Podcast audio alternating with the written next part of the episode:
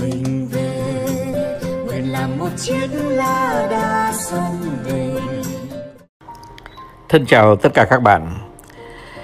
Đã nhiều lần à, tôi à, nói qua nói lại về cái việc à, học tiếng Anh và cái điều rất đáng ngạc nhiên là đất nước chúng ta rất khắc khoải với tiếng Anh và cứ chăn trở và cứ tự hỏi xem là học tiếng Anh như thế nào thì tốt nhất. Thế thì ở đây tôi cũng xin đưa ra vài nhận xét khi học tiếng Anh à, để mà à, chúng ta hiểu rõ hơn cái thực chất của việc học tiếng Anh.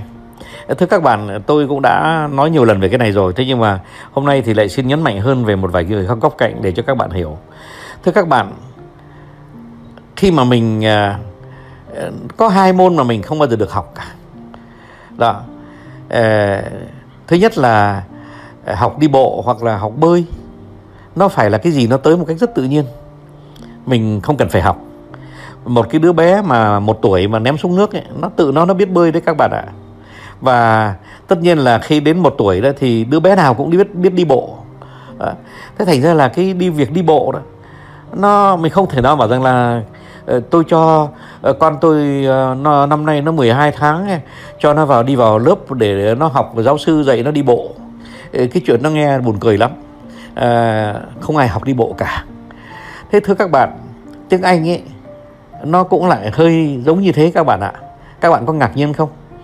À, xưa kia đó các bạn ạ tôi có đứa con nó ờ, sang Brazil ấy, mà có 15 ngày sau đó nó nói được tiếng ờ, Bồ Đào Nha ngay tức khắc. Và cái đó nó làm cho tôi rất ngạc nhiên. Và sau này tôi đã áp dụng cái đó rất nhiều và khuyên nhủ rất nhiều cha mẹ uh, cho phép con à, được à, ngấm à, tiếng Anh. Tôi không dùng chữ học mà được ngấm cái tiếng Anh khi mà còn rất là nhỏ. Các bạn biết không?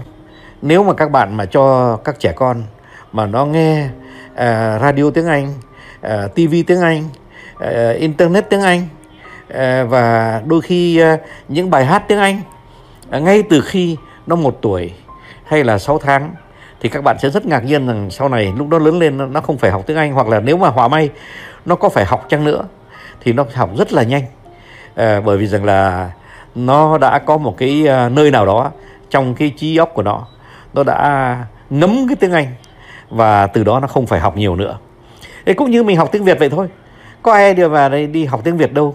Người ta chỉ đi học tiếng Việt là khi nào mà người ta học Việt văn, tức là uh, đây là hẳn một cái lớp để mà biết hành văn uh, như là một văn sĩ uh, thì có lẽ có lẽ cũng còn phải đi học. Thế nhưng mà còn học mà cái cách nói thường ngày, thường nhật ở ngoài đường, ngoài phố, ở trong các chợ búa hoặc là trong gia đình thì có lẽ cái tiếng à, Việt đó không phải học.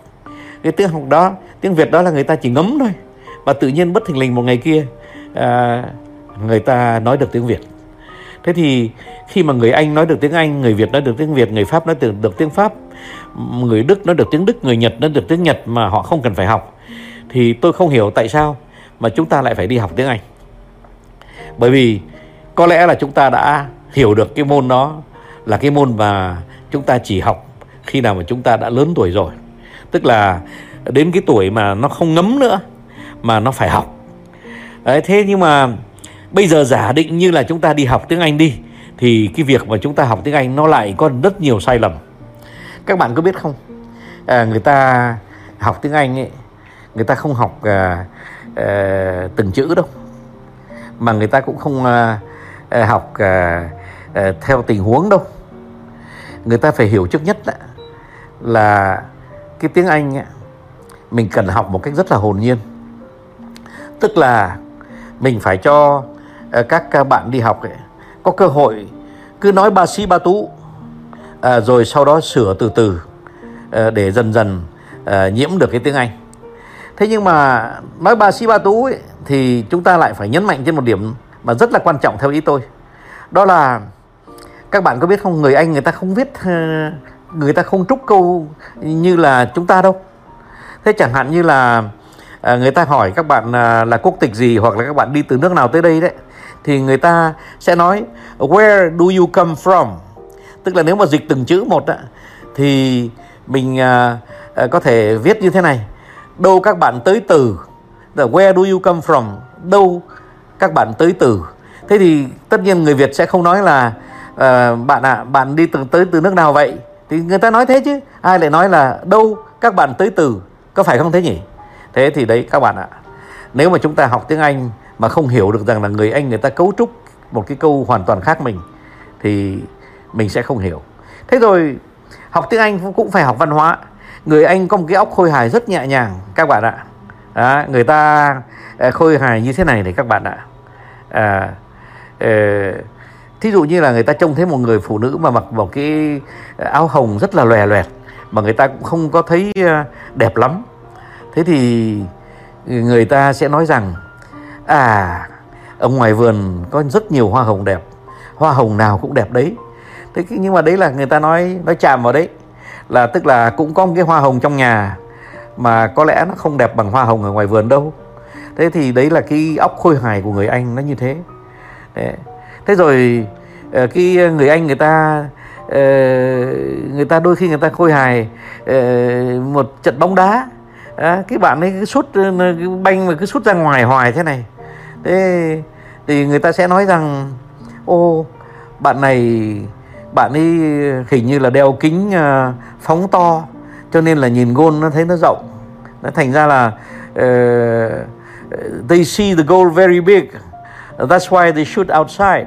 Tức là uh, ông ấy nhìn thấy cái gôn nó lớn lắm cho nên ông ấy sút là ông ấy sút hay ra ngoài. Đấy thế thì đấy là cái cách mà người anh người ta uh, khôi hài.